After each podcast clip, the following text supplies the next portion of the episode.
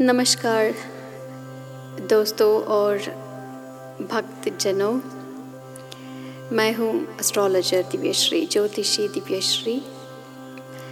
और मैं ये भगवत गीता जी की पठन जो है वो शुरू करने जा रही हूँ। पहले मेरा एक व्हाट्सएप ग्रुप भी था। उसमें हमने दो बार भगवत गीता जी का पठन की थी। सभी लोगों ने।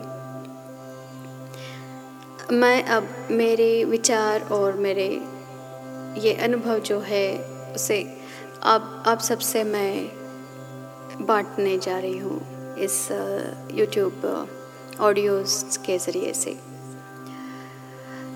आप जो भी कहे एस्ट्रोलॉजी हो, ये विज्ञान हो, या थर्मोडाइनमिक्स हो एस्ट्रोनॉमी हो इंजीनियरिंग हो जो भी वैज्ञानिकता का शब्द आप कहना चाहे ज़िंदगी के बारे में, वो सब मेरे लिए गीता जी ही है। ये थर्मोडाइनमिक्स है, ये एस्ट्रोनॉमी है, ये ही एस्ट्रोलॉजी है, ये वैदिक साइंस है, ये स्पिरिचुअल इंजीनियरिंग है, ये इनर इंजीनियरिंग है आउटर इंजीनियरिंग है। ये डेली इंजीनियरिंग भी डेली मैनेजमेंट है टाइम मैनेजमेंट है।